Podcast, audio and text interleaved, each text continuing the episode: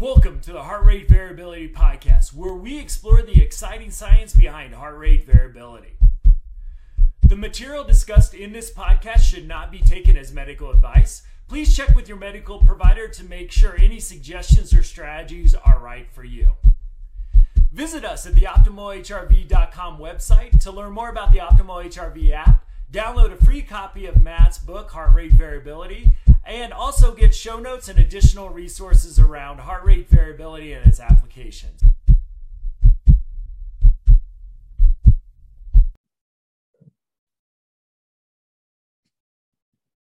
All right. And I think we are live. Um, well, hello, friends. Welcome back to another episode of the Optimal HRV podcast.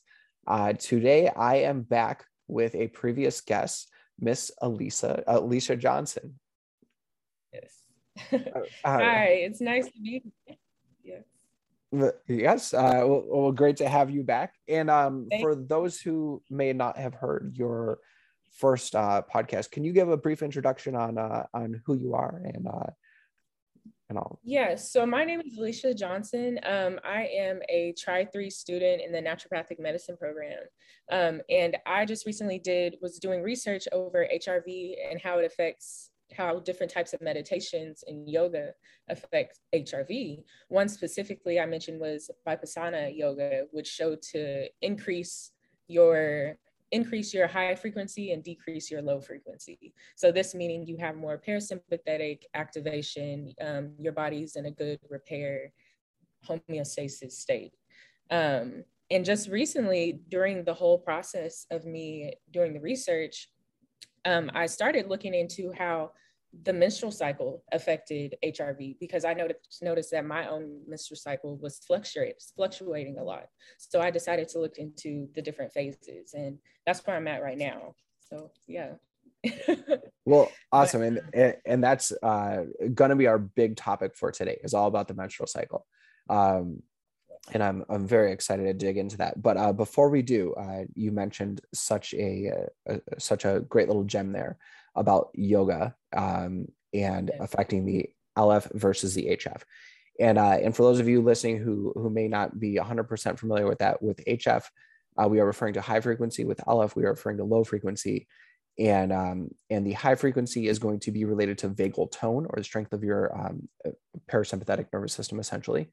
Um, so we want that to be a higher number, and the LF is going to be uh, more related to your actually your baroreflex or the withdrawal of your vagals uh, of your vagal system. So uh, so we want to see that number typically lower as well, um, with the exception of when we're doing our resonance frequency breathing.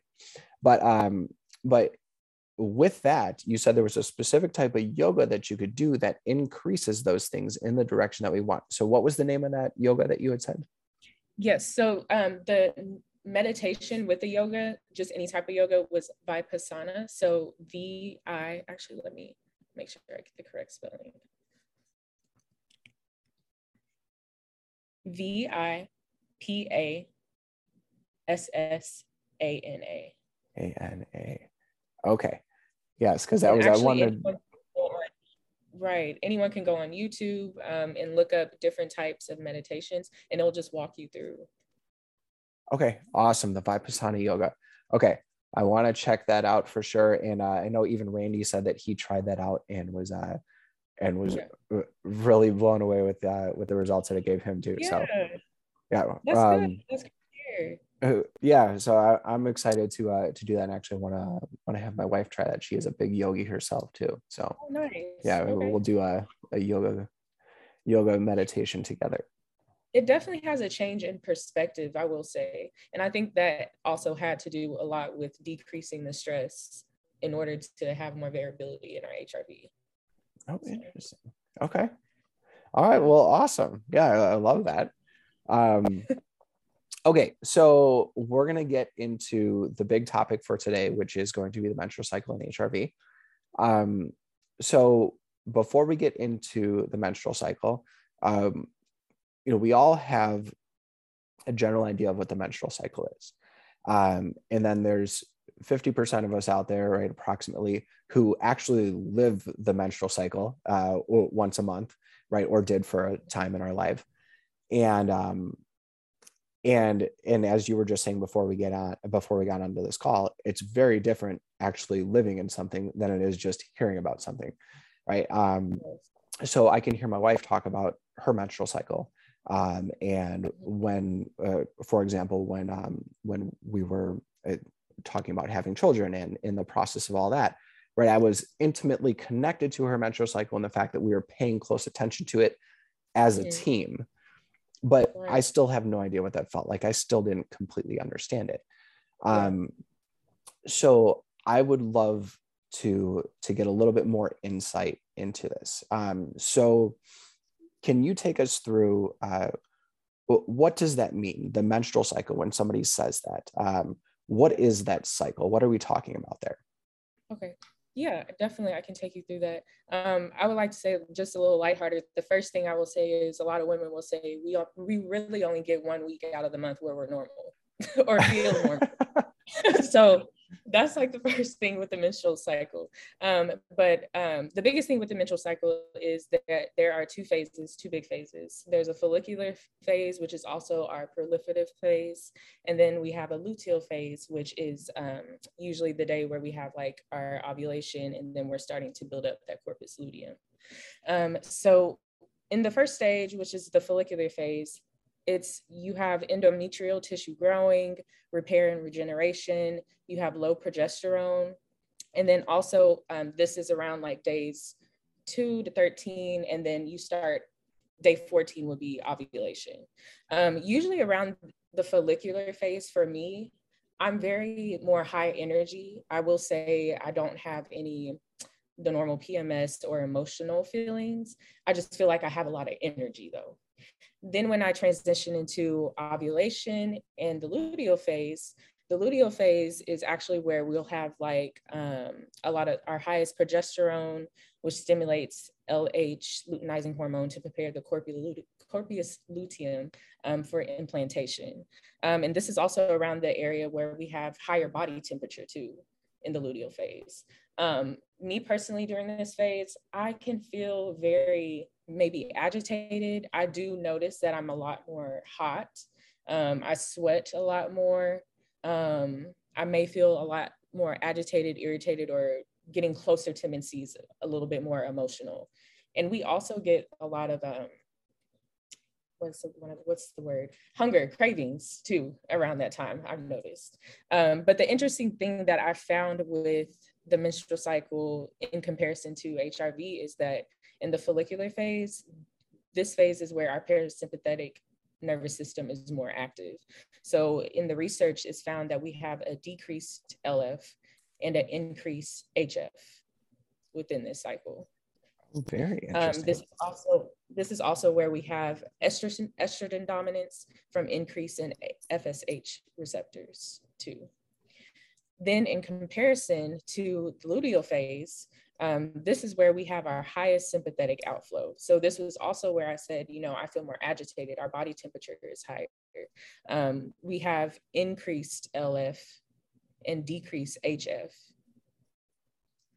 Um, and the interesting thing that I found with the different type of research is, um, I, and this is another thing that I wanted to say was this research and looking into this has taught me more that HRV and the effects of HRV on our body is more about how our muscle and how we expend our energy more so than the hormone fluctuations affecting the HRV.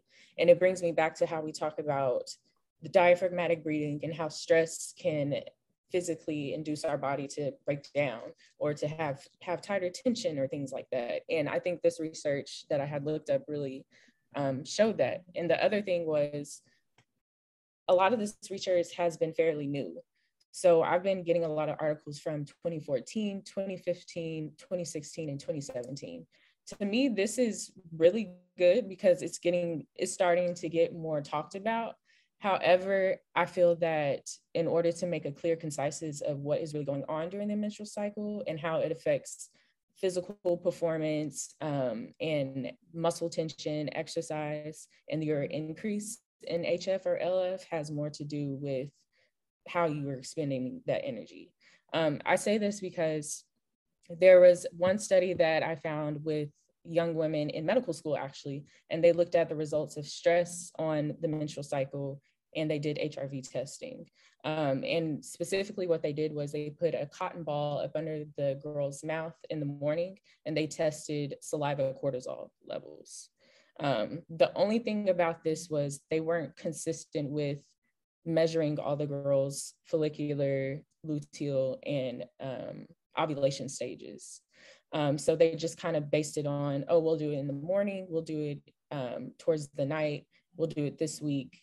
It was just the data wasn't consistent with it. But at the end of the study, they had said that the cortisol stress, um, stress and HRV wasn't related to the cortisol, that it was actually independent of it, regardless of where they were in the menstrual cycle. And this study was done, done on women who had regular menstrual cycles. So then I found another study that actually compared um, women who had irregular period cycles compared to regular period cycles. Um, and they actually did a study with them for eight weeks, I believe, and they did intensive exercise during as well. Um, the other study did the intensive exercising too. Um, and with the women in the regular and the regular study, um, it showed that they both had the same amount of cortisol fluctuations during, regardless of whether they had irregular or regular periods. And the, it was more so delineated that the exercise and the intensity would, had more of an effect on their HRV. So then I started to look more into okay, I'm seeing that a lot of this data and this new research is coming out is that they're testing gonadotropin hormone, they're testing all these hormones, and then they get to the end and they're like, all of this data is independent compared to the intensity of the exercises. So then I started looking into the intensity of different ex- exercises that we could utilize during those different menstrual cycle phases. Sorry if I'm talking live, my mouth is getting. No, no, no. You're, you're. Um, it, Go ahead. Uh, so uh, so this is this is so great and uh and it's yeah. and it's funny to watch your brain work because we can see yeah. we can see where you started and then we can see the rabbit hole gets a little deeper and then it gets a little okay, deeper and then it gets a little deeper and a little deeper right and it and the problem with these rabbit holes when we get into our research is that they just don't end uh, yes exactly okay i was just i was just making sure we're keeping up yeah yeah uh, yeah. and uh, and actually, at least before we go any further with that, because uh, I do want to come back to that with the intensity of exercise. Um, yes. I just want to uh, reverse out for one second and uh, and make sure that we recap on a couple of things that you said early on uh, to make sure that everybody is with us, and that is um, so when you were talking about the menstrual cycle in general. Uh, so that yoga that you had talked about, the um, the the vipassana yoga, um, and, and, I may yeah. be pronouncing that completely incorrectly. Um, the benefits that you see with that yoga, you um, yourself and uh, and other and all other women um, are getting this as a result of your regular menstrual cycle. You're getting similar benefits of that decreased LF and the increased HF um, for the beginning part of your menstrual cycle every every single month, and that is so cool. So um, so excuse me sorry, we're both getting a little bit of the dry mouth, right? Um, and um, what's so cool about that is um, is planning phases, right? If if we know that our body is more capable and more powerful in particular parts of the month versus others, we can plan our life accordingly, right? Exactly. Uh, and, and there's and there's so much power in knowing that um, in understanding that i'm not going to load this part of the month super heavy because i know that i am not going to be physiologically capable of handling as much as i can in this part exactly. Exactly. it, so just that that piece alone understanding that gives you such a freedom of saying oh my gosh it's not just me right? It's this is everybody. Um, so so why am I stressing myself out about this? I just need to change the way that I plan things so that it matches me.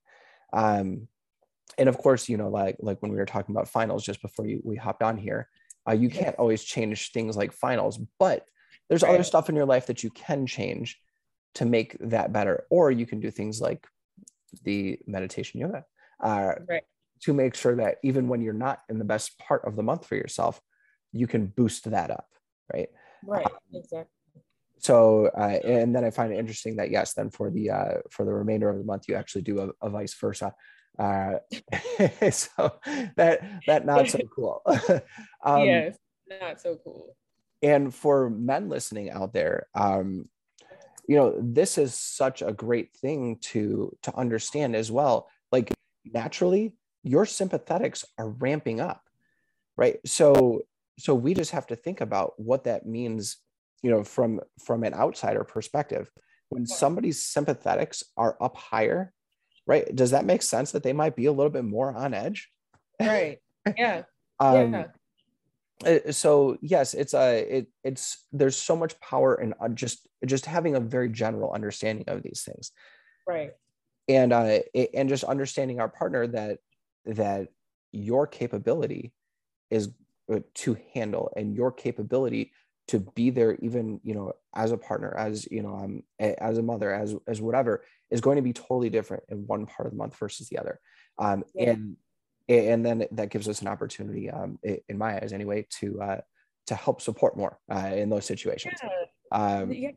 that's so interesting that you say that because in doing the research um, i actually shared my hrv with my boyfriend um, and I tell him about it too, and he knows like when my cycle is. And so he's actually seen where it's gone down during certain times of the months or during mid season. So he understands. He's like, that's interesting. Like now I can know, you know, if you're being a certain way or how I can support you. So that it, it really is, it does help with that too.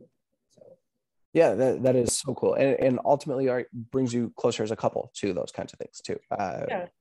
which is very cool. Excuse me.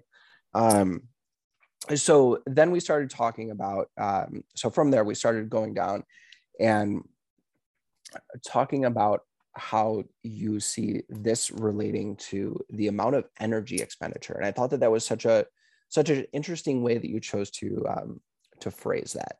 Um, because you didn't say exercise, um, you didn't say, you know, sitting in front of a computer, you said energy expenditure because uh, yeah. that can equate to so many different things um, right including just uh, you know uh, fluctuations with your basal metabolic rate um, you know that can be coming about as a result of these changes that are happening within your body um, and if your sympathetics are higher then we know energy expenditure is higher um, so uh, so what do you mean specifically by energy expenditure or is it just a broad term of anything that's expending mental, physical, um, emotional energy. Uh, if you could expand on that just a little. So I would describe energy from doing all this research. I would describe energy expenditure as something that we have to look at as in times when our body is in a good parasympathetic state, sometimes we do need a stressor in order to keep us balanced or sometimes when we are in a high stressful state you know this time or maybe today i don't need to do heavy lift, lifting weights. So let me do a yoga exercise or something that can calm me down that doesn't allow my muscles to do more work and more energy because i'm already so tense i'm already so tight you know? Um, and so that kind of correlated into the energy expenditure. In one article they actually mentioned the menstrual cycle is just a cycle of energy um, energy amount of high energy being exposed in the female body.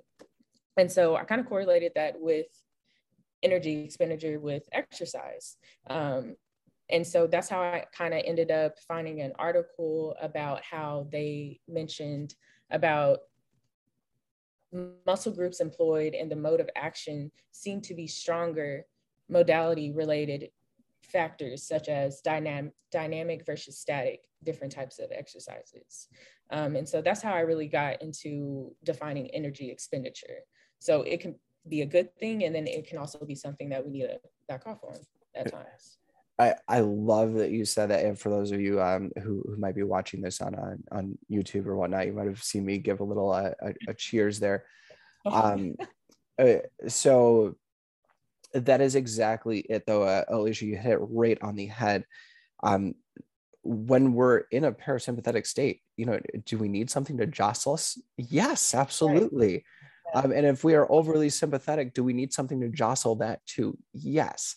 Um, it, there's uh, w- within heart rate variability, there is a um, uh, there's something that we refer to as the coefficient of variation, um, and that is uh, how much how much does your HRV vary essentially within a, a time period.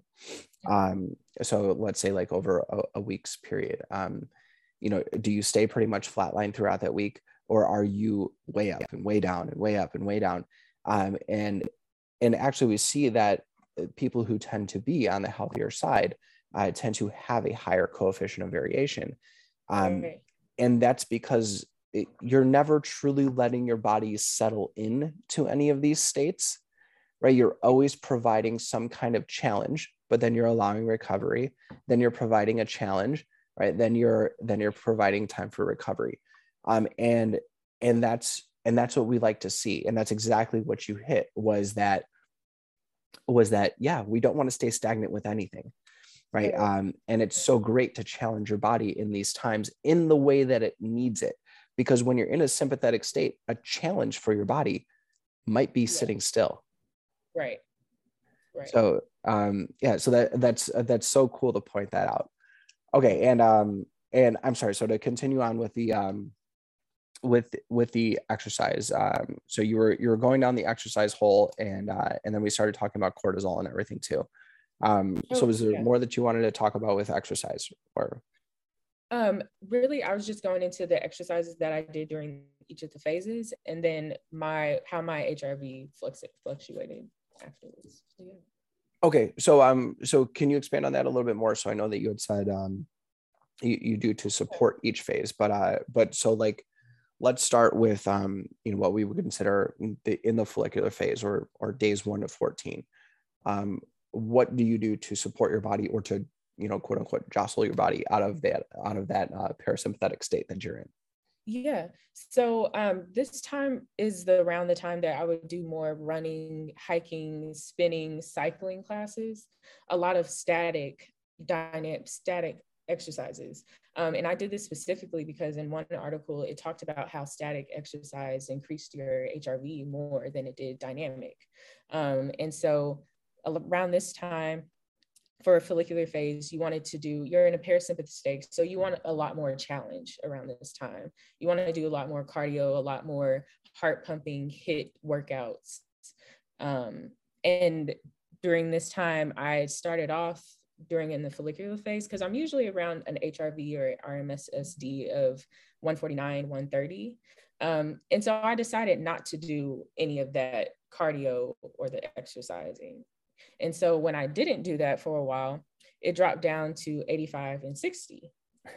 And then I was like, okay, so maybe I do need to, you know, do a little more cycling, do a little more cardio, high intensity workouts. It's a, it's more so about the intensity. And so once I did that, I dropped, went back up to 105 and 151 um, the next following two days. Uh, that is so cool to see. And for those of you listening who are a bit jealous of those numbers too, um, let's keep in mind that Alicia is is in her early 20s. Um, and she's a uh, a former track athlete. So um, you know, we, we don't have to be that jealous. Yeah, my numbers are pretty high. It's kind of shocked me too, but well, that's what you get for being healthy. That's yeah. yeah. Yeah.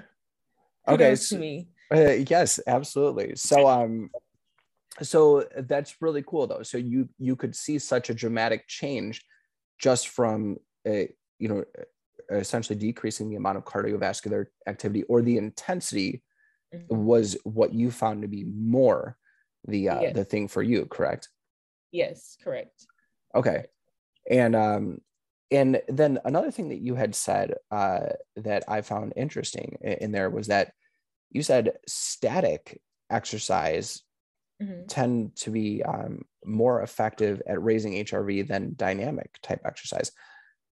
Yes.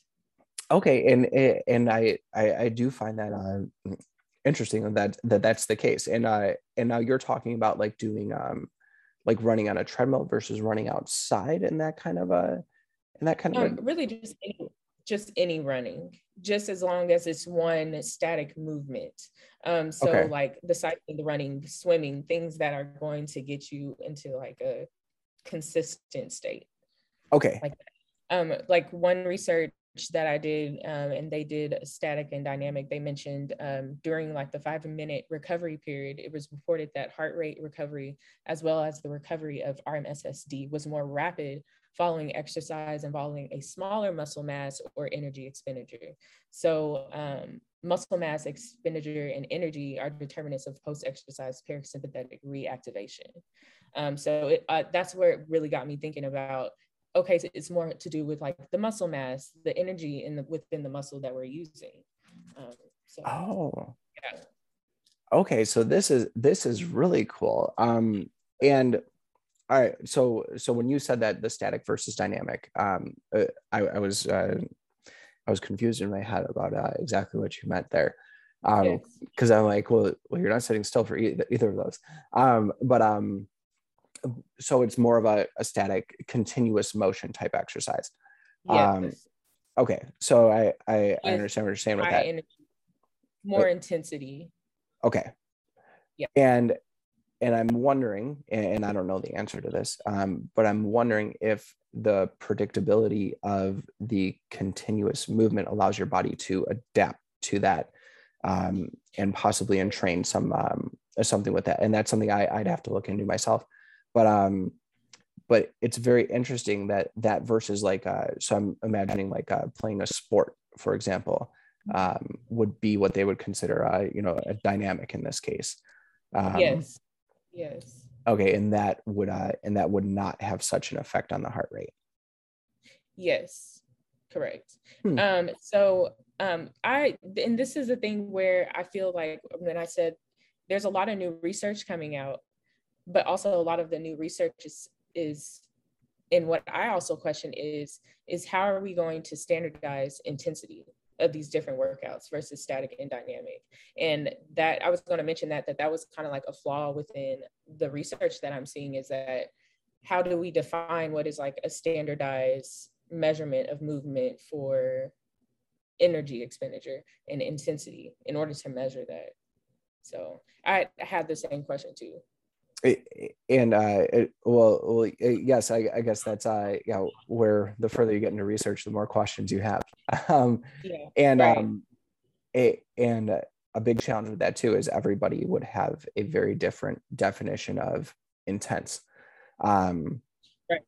Because because uh, uh, for example, somebody who ran track for years your level of intensity, your level of what you consider intense is going to be quite a bit different than somebody right. who's, you know, uh, never done a 5K. Right. right. Uh. So those are, uh, those are, you know, big, big factors within there too. But, um, exactly. But yeah, there's, uh, there's definitely ways that you can uh, work with that and make it, uh, and make it all, make it all happen. But yeah, those are, yeah. those, those make research very challenging because uh, mm-hmm. it's very hard to standardize something uh, something like that. Yeah. But okay, so so very cool. Um, can we go back and touch on the cortisol thing too? Um, yeah. So you had said uh, one of the studies showed that um, that cortisol was not related to the phase of the menstrual cycle and then the other studies showed that it was or i'm sorry can you uh, uh, say that part again? So both of the studies wanted so both of the studies focused on intensity exercises and measured the amount of cortisol gonadotropin hormone that was involved during during this session. So one was eight weeks and the other was um, 30 days.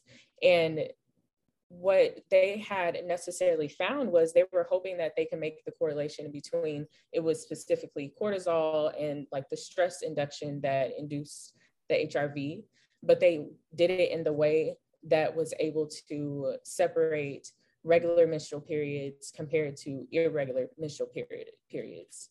Um, and so by doing so, that was kind of like the delineating factor to kind of determine if it really was the cortisol levels in the in the throughout the menstrual cycle that affected HRV while they were doing the intensity. So intensity work is exercises, they increase sympathetics, they increase cortisol secretion. Um, and so what they're saying was is that their measurements on what they were measuring was wrong and they should have done more intensity exercises, intensity exercises and intensity measurements, i.e. making sure that they did counteracted like a high intensity exercise in a follicular phase or counteracted um, doing a high intensity exercise during menses. Um, and so both of these studies, they ended up finding that cortisol wasn't a direct effect on how it affected HRV. It was more so because they found that both of the research studies didn't have a huge effect in both of the two irregular and irregular women. So, okay. Yeah. Um, so exercise was the bigger determinant. Uh, yes. Or, or level of intensity of exercise. Yes, the level of intensity, which makes it harder for, um, I think, a lot of this research study to actually get consistent data with clarifying what exactly is affecting the HRV. Okay. During the menstrual cycle. Oh, interesting. Yeah, because I, I would have, um, you know, I I would have assumed that cortisol uh, would have been one of the right. bigger drivers. Um, right. So that's interesting to hear that that is uh, that's not what they're finding within there. Um, but then it also is very empowering to hear that to say that you have a lot more control over this than you thought you did. Right. And I and like I want to touch back, I think it's more so on how it how cortisol does have an effect, but you do have more of and you have more of an effect in changing it and how it turns out or what the levels are. So yes. I think that's more so what the research is needs to be focused more on because regardless, you still are going to have that cortisol increase, but how are you manipulating that during different cycles or different times throughout your when you are having stress? Uh, um, uh, well and this just supports you know what what we all kind of already know as uh, as commonplace and i'm sure it's uh, you know in the research published as well somewhere um, that women who exercise consistently have have less of a uh, less of a an issue with pms um, and right. less issues with their cycle in general. Um, so uh, so it is it is very interesting to hear that um, or I mean to uh, to hear what you had said, and then just you know reflecting back on something like that, um, that it is it is a very empowering thing, and it is very much um, you know that we can say, oh wow, like yeah, I I do have some control over this, and uh, and I love how you put that too. Um, you know that that yeah, if you're paying attention to your cycle and you know which phase you're in and you know where you're at, uh, you can really be you can really be changing some of this stuff for yourself. Um, yeah.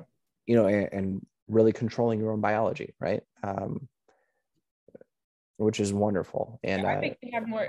we have more control than we think sometimes. It, yeah.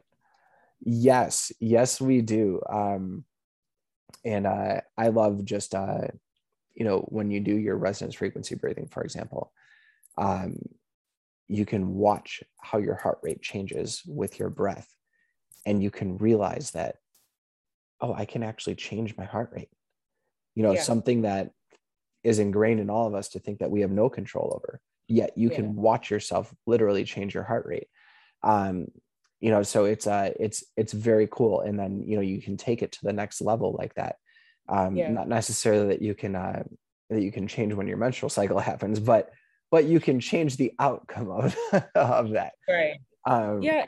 You, and you know, with like when I was doing my research in doing a cutting back on like heavy lifting weights during the luteal phase, which also is like our highest sympathetic outflow. Um, it, I mean, even then it showed me that if I did the opposite of what my body was doing or kind of toned it down, my HRV did increase or it did stabilize during the times that I'm usually more agitated. So I think even like I said before, like you are the best person to really try to experiment with and get a feel of what's going on with your body through it. A hundred percent, a hundred percent.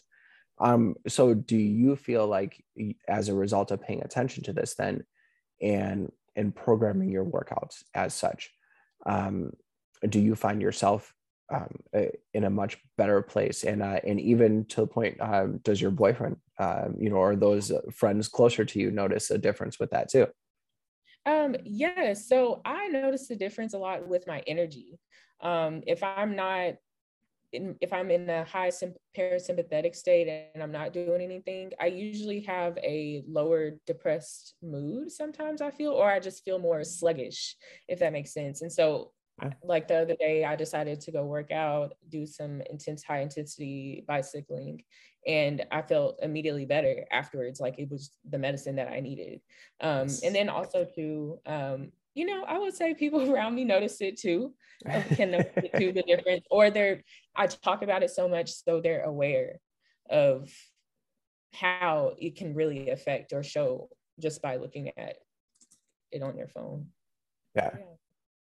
Oh, oh, very cool. Um, and I'm I'm imagining that um that you've probably been tracking your cycle for uh for quite some time, even prior to looking at this with HRV, correct? Yes. Mm-hmm. Yes, I have. And uh, and is there a specific app or anything that you use for um for tracking, or do you do that um with a calendar with a uh, old uh with an old paper and pen calendar? with the paper and pen calendar. No, I don't have time to keep up like that. But um, I do have I do have an app. People really did that did that back in the day. Is that back in the day or now? I don't know. It, um, but I, I still use, use, a paper and pen calendar, so you know. But really? that's that's just me. Yeah. okay, maybe I need to do that too. But um, I use an app. It's called Period Tracker, and you can actually download it from Apple. Um, and it has a white background with a pink flower, and it will say P Tracker on the app. Oh, awesome! Yeah, and and that's uh, so cool to just have some tools like that. And I know that there's um, I, obviously we don't have any connection with them. You're not uh, there's there's no benefit that you're getting other than you use their app.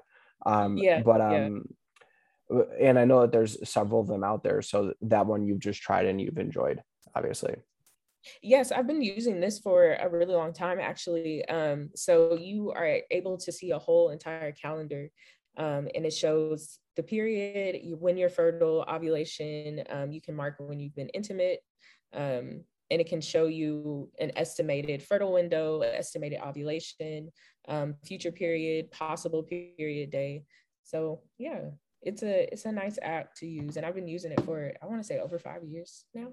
Oh awesome awesome. Yeah yeah. Um and uh it and you just uh struck something right there uh that uh that I do want to bring up, and, and by no means um, what we're uh, what we're promoting with uh, with the podcast, but uh, but it, some of the other uh, power in tracking your cycle is that that's some of the most effective birth control um, and some of the most effective uh, you know in in the birth process right in the in the getting pregnant right. process as well is knowing um, when your cycle is actually happening uh, right. naturally when you are fertile versus when you are not um, if you if pregnancy is something that you're trying to avoid uh, that's one of the most effective ways is just simply looking at the calendar um, and uh, and taking your temperature and tracking other things like that as well too um, and equally when you are trying to get pregnant um, that is some of the most uh, some of the most valuable information is that right there just being familiar with your cycle. Um, so it, it's very cool what uh, what regular tracking of your cycle can provide. Yeah for sure.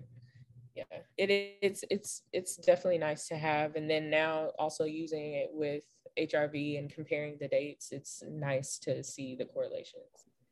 Yeah so that's pretty cool. So does um so i i mean obviously i know you know yourself uh pretty well at this point with uh with both hrv um and tracking your cycle.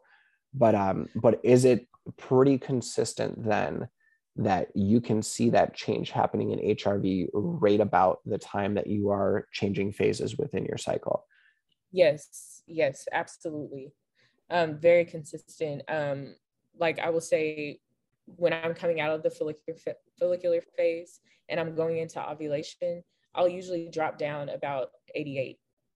And then I might go back up and fluctuate about like 131. And then when it comes to the luteal phase, I'll go back down to 87, 80. So I can actually tell when it's getting ready to start or I'm in that phase.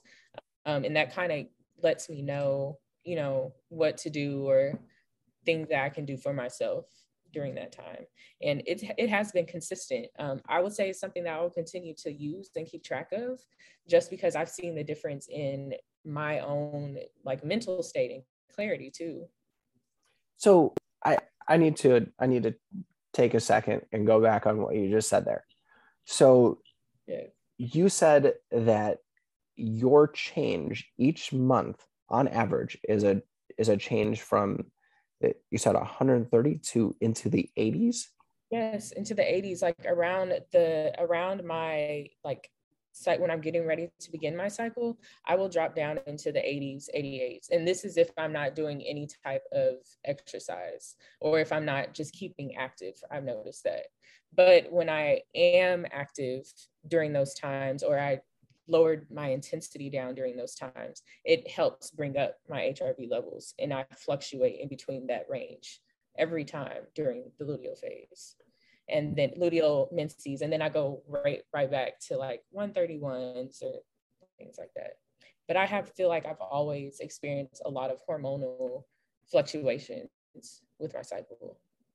Uh, but I mean, Alicia, that's just uh, like to to hear you say that. Um, you know that it's that much of a fluctuation right and yeah. you and you are the picture of young and healthy right um so yeah. so to let everybody else hear that as well so thank you for sharing uh, you know your own your own personal data um it is something that is just so amazing because i didn't even realize that myself um yeah. that that much of a fluctuation can be happening um just as a result of this of this regular menstrual cycle because if i saw that within you know if i'm looking at a patient's data and i see and i see a change that significant i'd say oh my gosh this person's getting sick.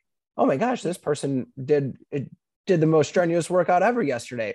Oh my gosh this person you know there's some kind of huge strain on this person. And indeed yeah. there is right? Um it, there is a huge strain on your body. Um it, actually uh, i believe it is termed the most inflammatory process your body will go through each month. yeah, um, and,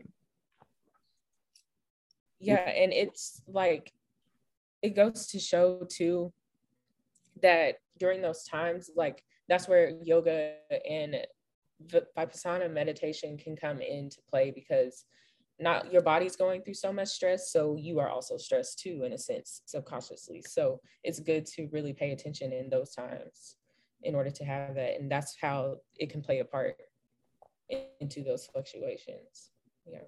Yeah. Wow. That is uh that is just so so awesome to hear that. Um, you know that that's uh, this is you know normal, right? This is this is what normal looks like for somebody who is healthy and young. Um, so yeah. you know, for those of you who are who are like, oh my gosh, I see this and these things are happening, it, that's okay that's okay because yeah. this is this is what normal yeah. looks like. Um so now, have to put into being a medical student too so the stress of that so yes yes. it can be a lot more intense.